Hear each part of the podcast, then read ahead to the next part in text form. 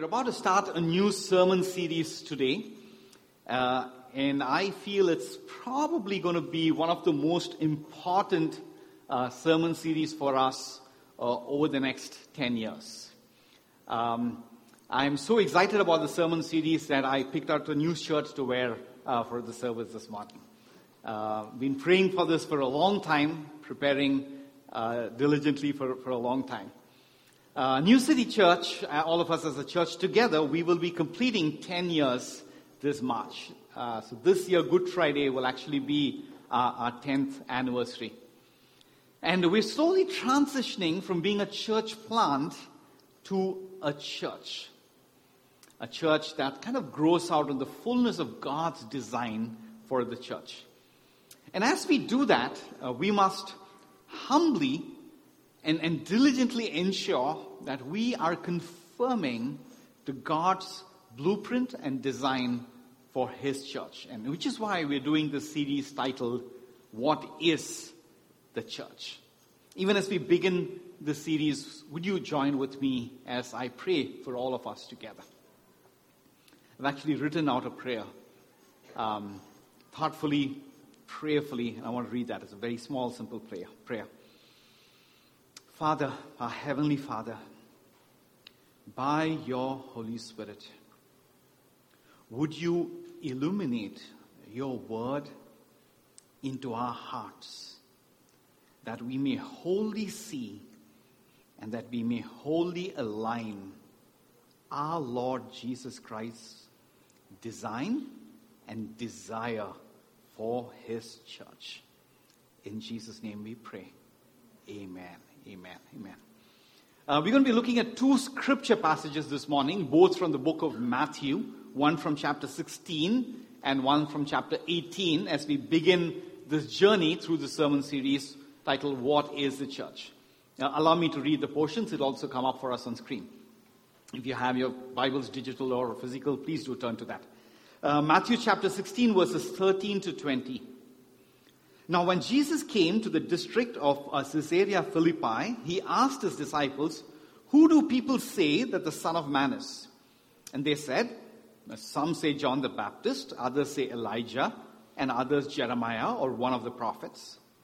Jesus said to them, Who do you say that I am?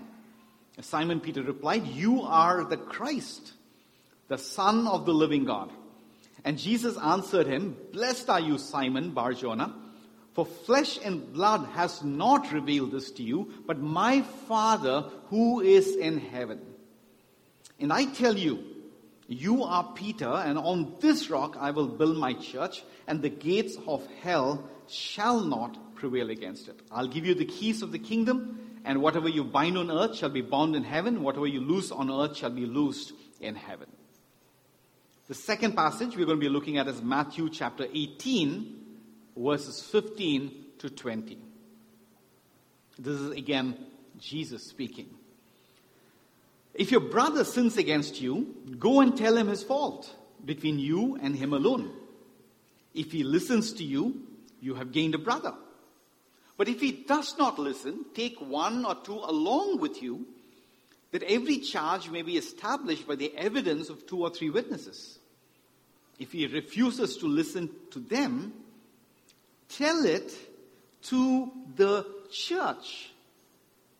And if he refuses to listen even to the church, let him to be to you as a Gentile and a tax collector. Truly I say to you, whatever you bind on earth shall be bound in heaven, and whatever you loose on earth shall be loosed in heaven.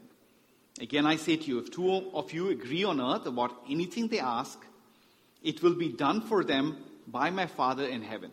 For where two or three are gathered in my name, there am I among them. This is the word of the Lord.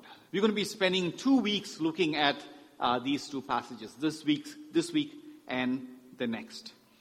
Uh, the sermon today has just only one point. It's still a 35 minute sermon, but just one point. Uh, the church is both universal and local. The church is both universal and local. Uh, the two passages we read this morning are the very first instances where Christ Jesus used and introduced the word church to his disciples and to all of us.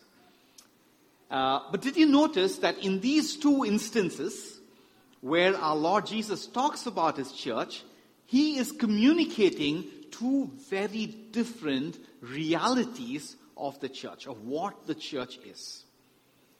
And I'm going, to, I'm going to walk us through that. In the first passage, Matthew 16, uh, Jesus asked the disciples, Who do you believe uh, uh, he is? I am. Jesus asked them. And Peter makes this grand declaration of faith You are the Christ, the Son of the living God.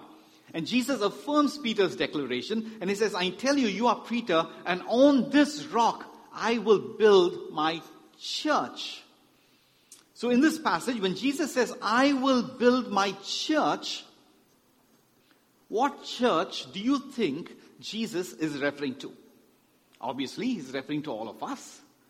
He's referring to every church in Mumbai. He's referring to every church in India. He's referring to every church uh, in uh, all over the world. And so when Jesus says, I will build my church, he is referring to the universal church. He is not only referring to uh, churches that are in different geographies, he's also referring to churches that have existed at different periods of time in the past. The church in the first century, the second century, and so on, all the way till now, and the church that is to come. All of that Christ is building. The reference by Christ to the word church in this passage is very clearly a reference to the universal church. One universal church, the body of Christ.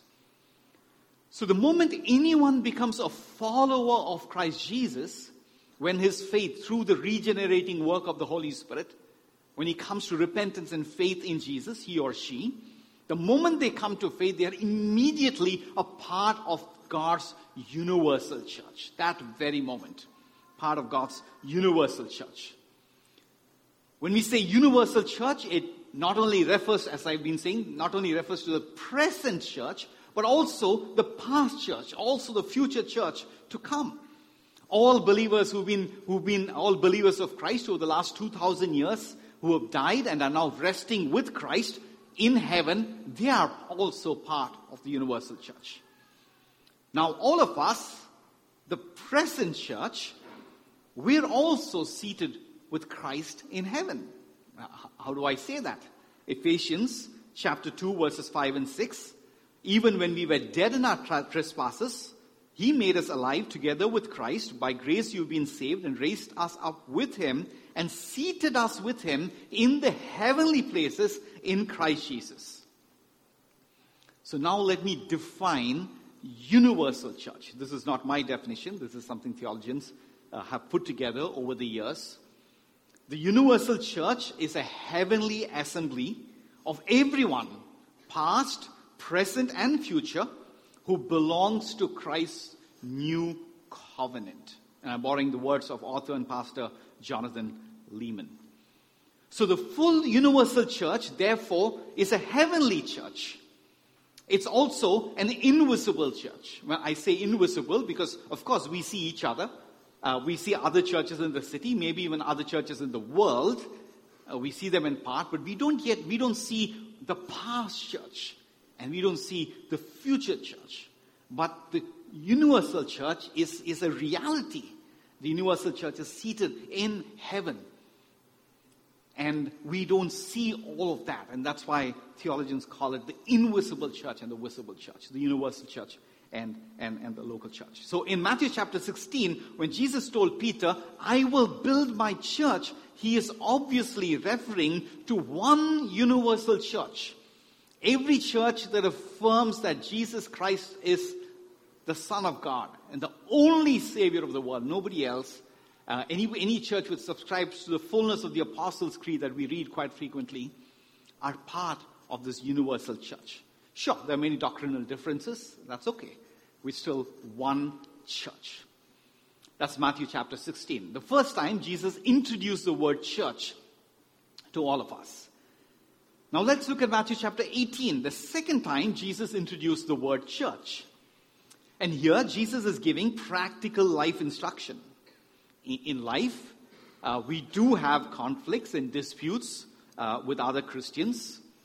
And uh, Jesus tells us if your brother or sister sins against you, uh, go to him and reason it out.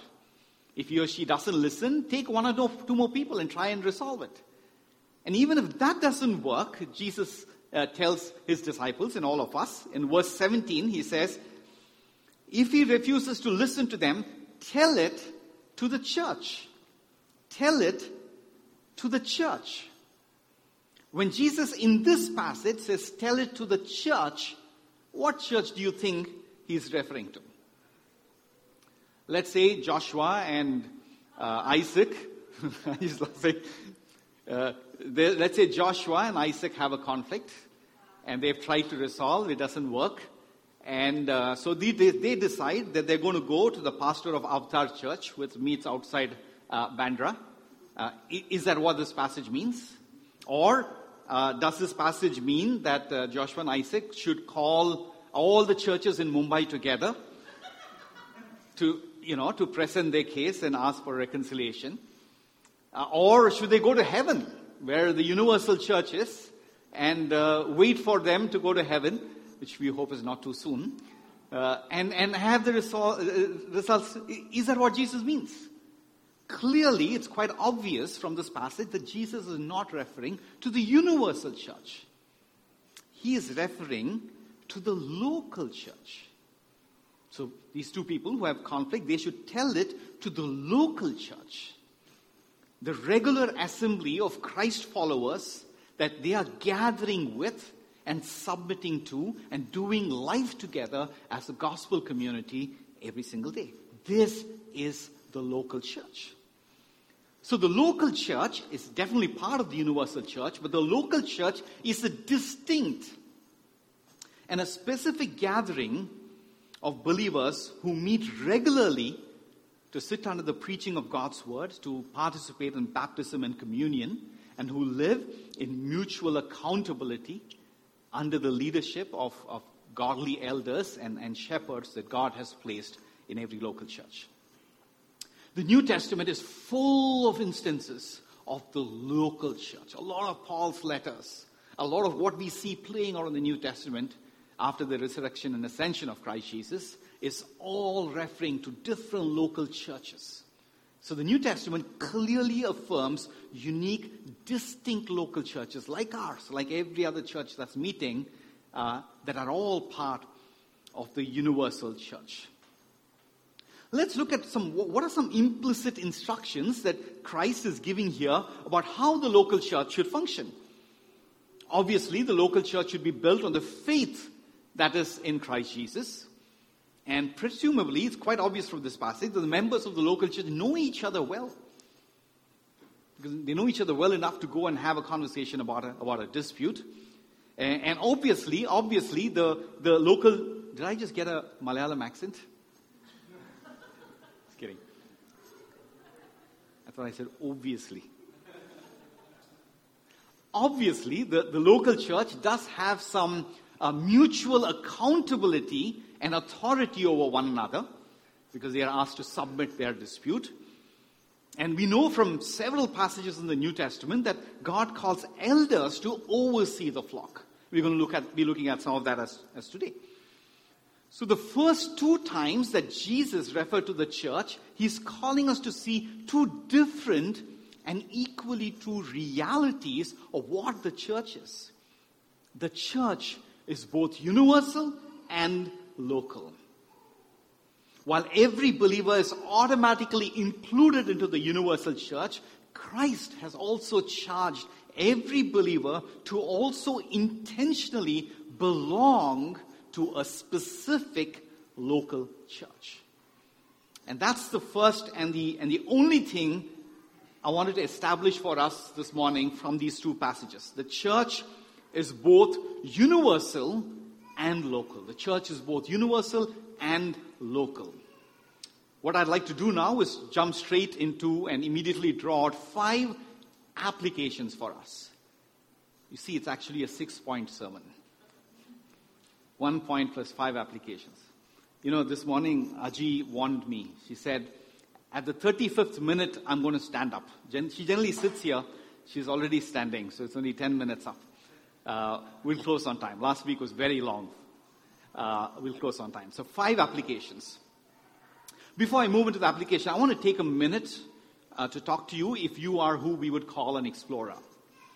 Uh, if this is your very first time in a church, um, or you don't know fully about Christ, you're just curious about Him, and you're probably thinking, why should I sit in this church for the next uh, 15 more minutes or 20 more minutes? What's in it for me? Why should I be interested in about the church? Uh, let me just say this. We live in a generation which longs for belonging, but which is afraid of commitment. And we all know, deep inside, we all know, I don't need to tell you this, that there can be no belonging without commitment. And so, what we need and what this generation needs is the power to make a commitment, the power to give ourselves to a body of people. And I tell you, there is nothing else that can compel us in love to do that except the Son of God Christ Jesus giving his life to us in absolute commitment, even to the point of dying for us on the cross. And so, if your soul resonates with, with me when I say you're longing for belonging, but you're afraid of commitment, and there can be no belonging without commitment, only Jesus, only Christ can give you the power to make that commitment and through that experience the belonging that your soul longs for. So, even if this is your first time in a church, even if you're not a follower of Jesus, uh, I do feel this has some meaning to you. And you might want to ponder about this as I walk the church through uh, the rest of what I have to share this morning. So, I'm going to draw five applications from this reality that the church is both universal and local. Application number one is the universal church and the local church are both equally important. Now, some Christians overemphasizes the universal church and they underemphasize the local church. Uh, you know, these Christians are all over the place. They're well-meaning, good-hearted Christians. They are there uh, in all parts of, they're part of every city movement, they're part of every national organization. Every time any Christian initiative comes together in the city, they are there serving sacrificially, doing everything. They're amazing networkers. They know to connect people and they know to get things done, but they're not rooted in a local church. They, they're just floating all around. They don't participate in Sunday gatherings regularly. Uh, they don't hold themselves accountable to any group of believers. So they're overemphasizing the universal church and underemphasizing the local church. This is not Christ's design for any believer. We are called to engage with the local church, be deeply connected in a local church, even as we engage with the universal church. Other Christians overemphasize the local church and underemphasize the universal church. Uh, these Christians walk around with, with my church is the best kind of attitude. Uh, my doctrine is the best. I am the purest, uh, I believe in the purest doctrine. Uh, I will not participate with you. You're, you're, you're, you're, we are the only real church. Everybody else is, is fake. I won't talk to other churches. I won't partner with other churches. We are the one true church. This too is wrong. Christ designed the church to be both universal and local. And we are called to place equal emphasis on both realities. We have to belong to the local church completely. We are talk, going, to talk, going to be talking about that over the next few week, weeks. And we are called to stay connected and enjoy being part of the universal church of Jesus Christ. That's the first application. Both are equally important. the second application the local church is not just a Sunday event that you attend as and when you please. Matthew chapter 18, verse 17.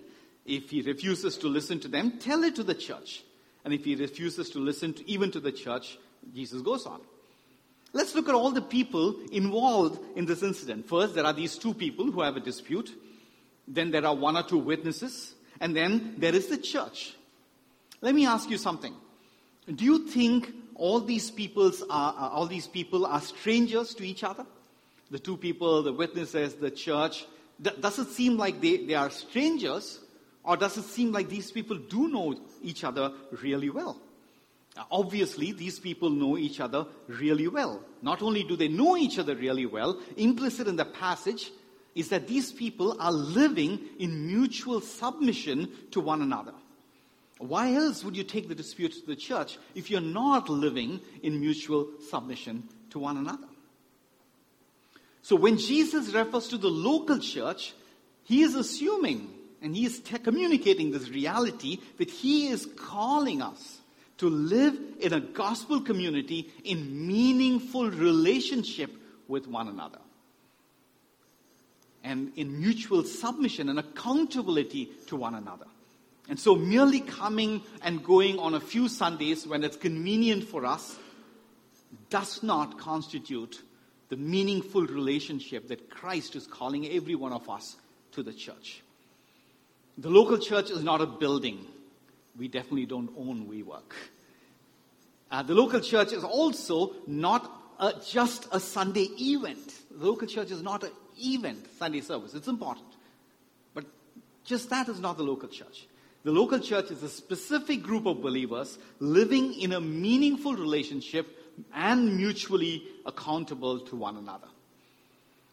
So God's design for us is to be more than occasional Sunday attenders. We're called to deeply integrate in gospel community. We're called to live lives together, as many of us are truly and joyfully doing.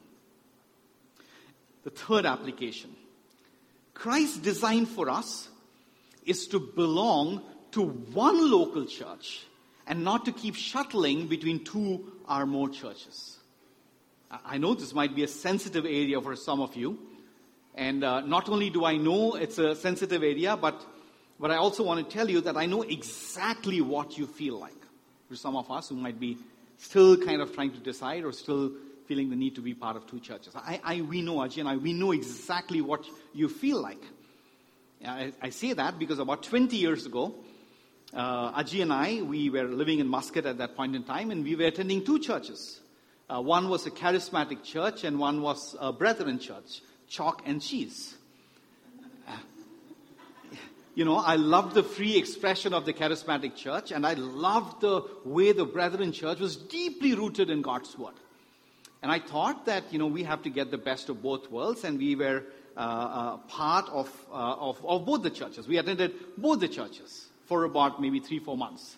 Uh, looking back, maybe more than three, four months. Looking back, all I can tell you is that we were stupid. Because we submitted to neither. What we liked and what was convenient to us, what we wanted to obey in this church, we obeyed. And what was convenient to us and what we wanted to obey in that church, we obeyed. So basically, we lived the life we wanted to. We did not submit to God's word. We did not submit to anyone. We were actually, as I look back, as we look back in hindsight, we were re- living in outright rebellion of what God has called every believer to be to belong to one local church. Christ has called us to be part of one local church, to be discipled in one local church, to serve faithfully and do all our ministry predominantly through one local church. Where in the Bible does it say this? Can you show me the verse, please? Let me walk us through. Let me walk us through this reality. I want to, I want to show this to you from the way the Bible calls elders and leaders uh, through the New Testament. So I'm going to walk you through two passages which make it abundantly clear that the design and desire of Christ Jesus, our Lord and Savior, is that each of us belong to one local church. Jesus does not say this church is better than that church. Uh, he gives us the freedom to wisely, prayerfully decide the church that we feel is, is he's calling us to and, and kind of commit to that. Two passages. Uh, Acts chapter 20, verse 28. It'll come up for us on screen. This is Christ, this is uh, the Apostle Paul talking uh, to, to leaders. Pay, this is the Bible talking to leaders. Uh, pay careful attention to yourselves and to all the flock in which the Holy Spirit has made you overseers, elders and leaders, to care for the church of God, which he obtained with their own. So Christ is calling all elders and leaders to pay careful attention to yourselves and to all the flock. So, can I go and uh, am I supposed to read this verse and say, I have to care for every believer in Bombay Baptist Church, Colaba? Is that what this passage is? Is this passage referring, it's calling leaders and elders to care for the universal church? If I see some wrong doctrine being taught in some church in New York City, eh, am I supposed to make a flight there and, and correct that doctrine? No. Clearly implicit in the passage, God is calling leaders and elders to first pay careful attention to ourselves. We are sinners saved by grace, being sanctified, needing God's grace every single day, we are called to watch over the flock. Now, which flock am I supposed to watch over? If you're part of two, two churches, uh, who is supposed to watch over you? Uh, the pastor of this church, the elders in this church, or the elders in this church? Who is supposed to watch over you? Um, and this clearly establishes local eldership and local membership belong to one church. Uh, some of us occasionally have split personalities, like Ajay and I, we did 20 years ago. We said, no, no, this Sunday I am this person, I want to be this church. The next Sunday I'm that person, I feel that way, so I want to be uh, in that church. Let me just say this all elders are limited. None of us are Christ Jesus. None of us. We are all very limited and we have limited capacity to, to care for the flock. And I will be the first one to say that I live with a, with a deep awareness of my own inadequacy to care for even a few specific people. I feel I fall so short of loving, praying, and caring uh, for the flock that God has entrusted me with. If I'm so limited, how can I kind of really meaningfully care for people who are here some weeks and gone uh, the, the, the next week. So, if you're part of two churches, I have to say, in the light of this next verse that I'm going to share with you, which is even more convicting, I have to say, and I say this with in love, if you're part of two churches, I cannot be accountable to you. I cannot care for you because it's not biblical. This is what I'm sharing is not an isolated verse. Let me point you to another verse which leaves us in no doubt whatsoever. And this verse scares me. I want to be honest, it really scares me. Hebrews chapter 13, verse 17. This is God talking to the congregation. Obey your leaders and submit to them, for they are keeping watch over your souls as those who will give an account. And this verse is obviously again in the context of the local church. First, this says leaders are to keep watch over the souls of the flock. And the second part is what really scares me. It says leaders are accountable to God for you. So the leaders, the elders of this church, we are accountable to God for all of you. As an elder of this church, on the day of judgment, when Christ comes again, God will call me to account for your soul. I don't, I can't read this verse any other way. God will call me to account as an elder of this church for your spiritual growth. Now, how can I agree to be accountable to, to who, who am I accountable for? Am I accountable to everyone who's come to New City even once? Uh, am I accountable? How can I be accountable to someone who's kind of here one day and in another church one day? So I have to say, I cannot be accountable to God for people who don't belong to New City, the local church. And I know this is sensitive, but I'm going to have to ask you I would be sinning against you, I would be sinning against God if I don't preach the truth of God's word. So I'm going to, I'm going to have to ask you to, to choose to commit to one local church. All churches are good, all churches are imperfect. That's a reality. New City is not a perfect church. But commit and belong to one local church. Let me quickly say two things. If, as a result of this sermon, you're going to stop coming to New City and decide to be part of one church, which may happen to be another church, I have to say we're going to miss you, but we're going to rejoice because you are living God's design. You are being obedient to Christ your Savior, and so we rejoice in that. It is better for your soul that you belong to one church, better or worse, than, and it is dangerous for your soul for you to be part of two churches. Practically, if the elders of one church correct you, you're going to run to the other church. The elders of the other church correct you, you're going to run to this church. And this happens all the time. This is reality. I'm like this, you're like this. So we need, for the goodness, for the well being, for the safety of our souls, we need to belong to one church.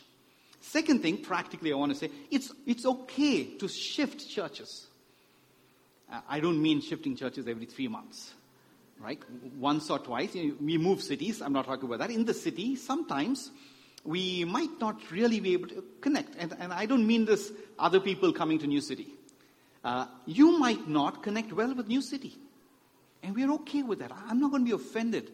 I'm not going to be hurt if you come and tell me that there are a few things that, that I don't really enjoy. Uh, I mean, I don't think I'm going to flourish here. Uh, but there's another church which I've heard about, which I've been to once or twice, and I, they kind of fit that. I feel I'll flourish. I'll feel I'll grow spiritually more in that church. I will not be offended. That is reality. Because God has created local churches with so much diversity. I mean, you go to a church in Africa and you go to a church in UK. They're both local churches. Can you say one church is better than the other? One church is so expressive. You know, when, you, when the offering comes, they all dance, wave their offering in the front and come. The other church is stiff, uptight. Right? Can you say one is better than the other? No, God in His sovereignty and knowing that we are diverse has created a diversity of local churches. So you may not flourish in New City, but you may flourish in another church. So it's okay to, to move churches. I mean, just don't do it too frequently. Right? Just do it, don't do it every time somebody, something says uncomfortable to you or something says something you don't like. Uh, right? But once or twice, maybe in five, ten years, it might happen. It might happen to some of you. And that's all right. But all I want to say is, as you check and explore other churches, if you're in that place, or if you're some other church that you're not flourishing, you think you'll flourish here, make up your mind. Uh, take two months, take three months, take six months, it's all right, but make up your mind. Don't forever live with your foot in both boats. You know what's going to happen. Both the boats are going to drift two ways and you'll probably get sawn into two. Not, not healthy, not ideal. So, two, two very practical things. That's application three. We are all called to belong to one local church. All churches are good, and all churches are imperfect. So, figure out your goodness to imperfect ratio and figure out where you want to be. It's reality. Application four. Basic Christian living and growth is impossible without a wholehearted enjoyment and commitment to membership in one local church. Uh, we're going to talk about membership in the coming ways. Uh, we have to first unlearn a lot of wrong things about membership and relearn what's biblical membership. Biblical membership and what we think about membership is very wrong. That's another sermon. 35 minutes. Are you still looking at me? Basic Christian living and growth is impossible without a wholehearted enjoyment and commitment to membership in one local church. The New Testament is full of one another commands. Be devoted to one another, build up one another, accept one another, admonish one another, serve, serve one another, stir up one another. To, to uh, be precise, there are 59 such one another commands in the New Testament. Please tell me how on earth are we going to live out all of these commands unless we are living in a meaningful relationship with one local church? The local church is the primary vehicle that God has designed for your discipleship and mine. You know, being part of one local church and living all this is hard enough. Loving one another, forgiving one another, exhort one another, encourage one another. It's hard enough in, in, in one church. I mean, no way we can live any of these out if we don't belong, if we are not committed to one local church, and if we don't see the local church as God's primary vehicle for our discipleship. At the end of this sermon, I'll share in the WhatsApp group a list of these 59 commands. You can look at it yourself. Fifth, application five, uh, the last application. The local church and not any other parachurch organization must be a primary place for ministry, mission, and discipleship. The local church is the primary place. Let me establish this and I'll, I'll unpack this. Don't rush to any conclusions to where I'm going with this. Uh, in Romans chapter 15, the Apostle Paul talks about his desire and plan to go to Spain to preach the gospel there. In talking about this plan, Paul says something that is extremely interesting. I, I, I, began to see this a couple of years ago, and I was shocked by what Paul was saying, and, and, and I really understood the full implications of it. Uh, let me read this. Chapter 15, verse 19, the book of Romans. This is Paul speaking. By the power of signs and wonders, by the power of the Spirit of God, so that uh, from Jerusalem and all the way around to Illyricum, I have fulfilled the ministry of the gospel of Christ. Do you hear what Paul is saying? Paul is saying, from Jerusalem to Illyricum, I have fulfilled the ministry of the gospel of Christ. Is Paul saying, I have preached the gospel to every believer? I have evangelized every believer? Everyone's been made a believer? Is that what Paul is saying? Of course not. We know that at that time there were so few believers. So what is Paul saying here? What Paul is saying that from Jerusalem to Illyricum, he has planted local churches. And because he has planted local churches, his mission is over because Paul is saying it is the mission of the local church to reach the world. The local church is God's primary vehicle for, for mission. And it is not just it is not just mission. If you read the New Testament clearly, you will see that very clearly the local church is also God's chosen vehicle for all ministry and discipleship. God's design is that your discipleship and mine should happen primarily in the context of the local church. Now, let me unpack this. I love and respect and partner with the work of many parachurch organizations. Most of you know that I'm deeply involved with the work that City to City does. It's not a church plant. It's not a, it's not a church. Uh, you know that we, we I, along with a couple of pastors, helped start the Gospel Coalition in India. It's not a church, it's, it's a parachurch organization. Aji is deeply involved in Parakaleo, which works with church planters' wives. Uh, we are all deeply involved with Saveda.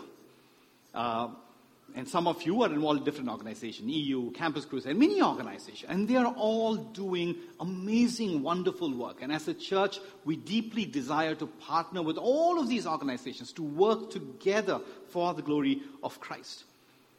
So nothing wrong with them. But all I'm trying to say is, even though I'm, I'm taking my own example, I'm involved with all of these organizations pretty deeply, pretty intensely for the last 10, 12 years. But I will say with no hesitation that my primary discipleship has been happening in New City Church. All of you have been God's chosen instruments in discipling me more than any of these organizations that I partner with. So in my life, I am absolutely clear that my primary discipleship is happening in the context of the local church, and so should you. Not only discipleship, but also ministry.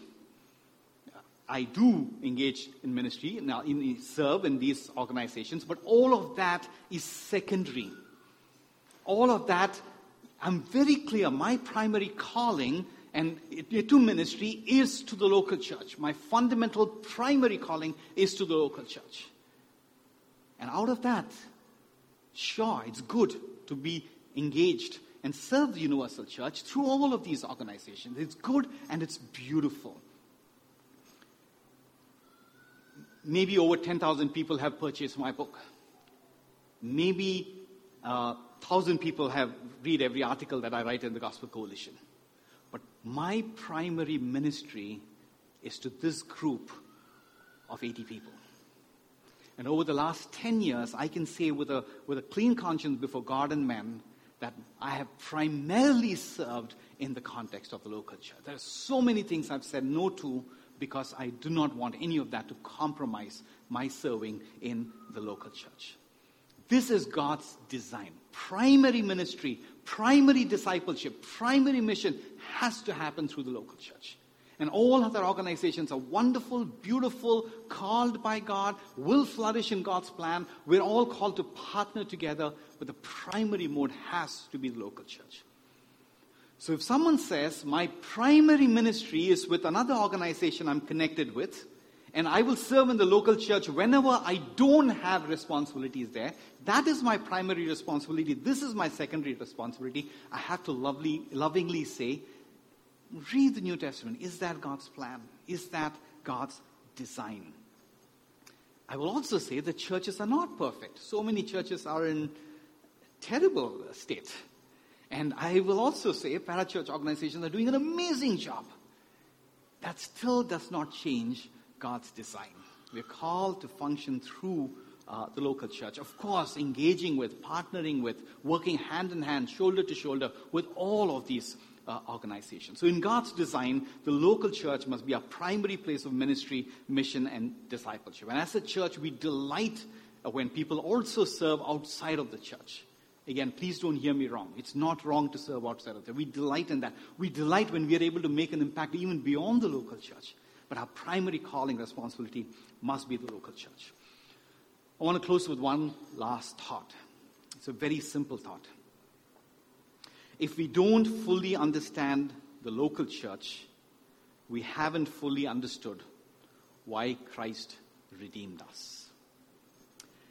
Um, there's a song, a very popular, slightly old Christian song. It goes, it's called Crucified. Uh, the lyrics go like this Crucified, laid behind a stone, you lived to die, rejected and alone. Like a rose trampled on the ground, you took the fall and thought of me above all. This is messed up theology. The idea or the thought that Christ died for you alone is a postmodern, Western, individualistic notion of salvation. I can assure you, Jesus was not thinking of you alone. Was he thinking of you? Yes. He was not thinking of you in isolation. Jesus did not die for you alone. Jesus died for the church. Jesus died so that everyone he redeems will live in a beautiful, meaningful relationship with one another. We, none of us are redeemed to be, to fly solo. Jesus did not redeem any of us uh, individually, specifically thinking of you alone on the cross. Yes, He knew us individually. He knew, knew us, each of us, before we were even formed in our mother's womb. But His plan is not we live as mere individuals. His plan is not that we live as mere redeemed individuals. His plan is that just as the Father, the Son, and the Holy Spirit live in joyful community, we are called to live together in joyful community. And the local church is the most practical and God's design where we can meaningfully and fully live in that joyful community. We're going to close. I'm going to close with, with prayer. We're going to move into communion. I want to share a couple of things we're going to be doing in this series. But I want to invite us. We are beginning a journey today. We, I want to invite us to test everything that I'm preaching and whoever else preaches. Test it with God's word. I want to invite us to give yourself to studying God's design for the local church and the universal church revealed to us in the Bible. And I'll personally help you with passages. I'll personally help you with, with, with follow up things that you can personally study. And feel free to do your own research. And through the sermon series, we're not just going to be preaching, we're going to be having conversation conversations as well. I'll share more about that later. Would you join with me as I pray for grace? I want to go back to that song that we sung, the words in Ephesians, which says, Christ Himself is the cornerstone on which you all are being built together to be a dwelling place where God dwells by His Holy Spirit. Let us pray. Father, we worship you, Lord. We give you glory. Um, We acknowledge that we are a people longing for belonging but afraid of commitment. Help us. Uh, Lord, every one of us, yeah, including myself, Lord, we're all on the learning curve. I, I, I know that I don't know everything about the local church. Uh, my theological understanding of the local church is not perfect, but we all want to grow together, Lord. We want to grow in uh, living wholesomely into what is your plan and your design for your local church, for your bride, for your universal church, your bride. Help us, Lord. Help us. In Jesus' name we pray.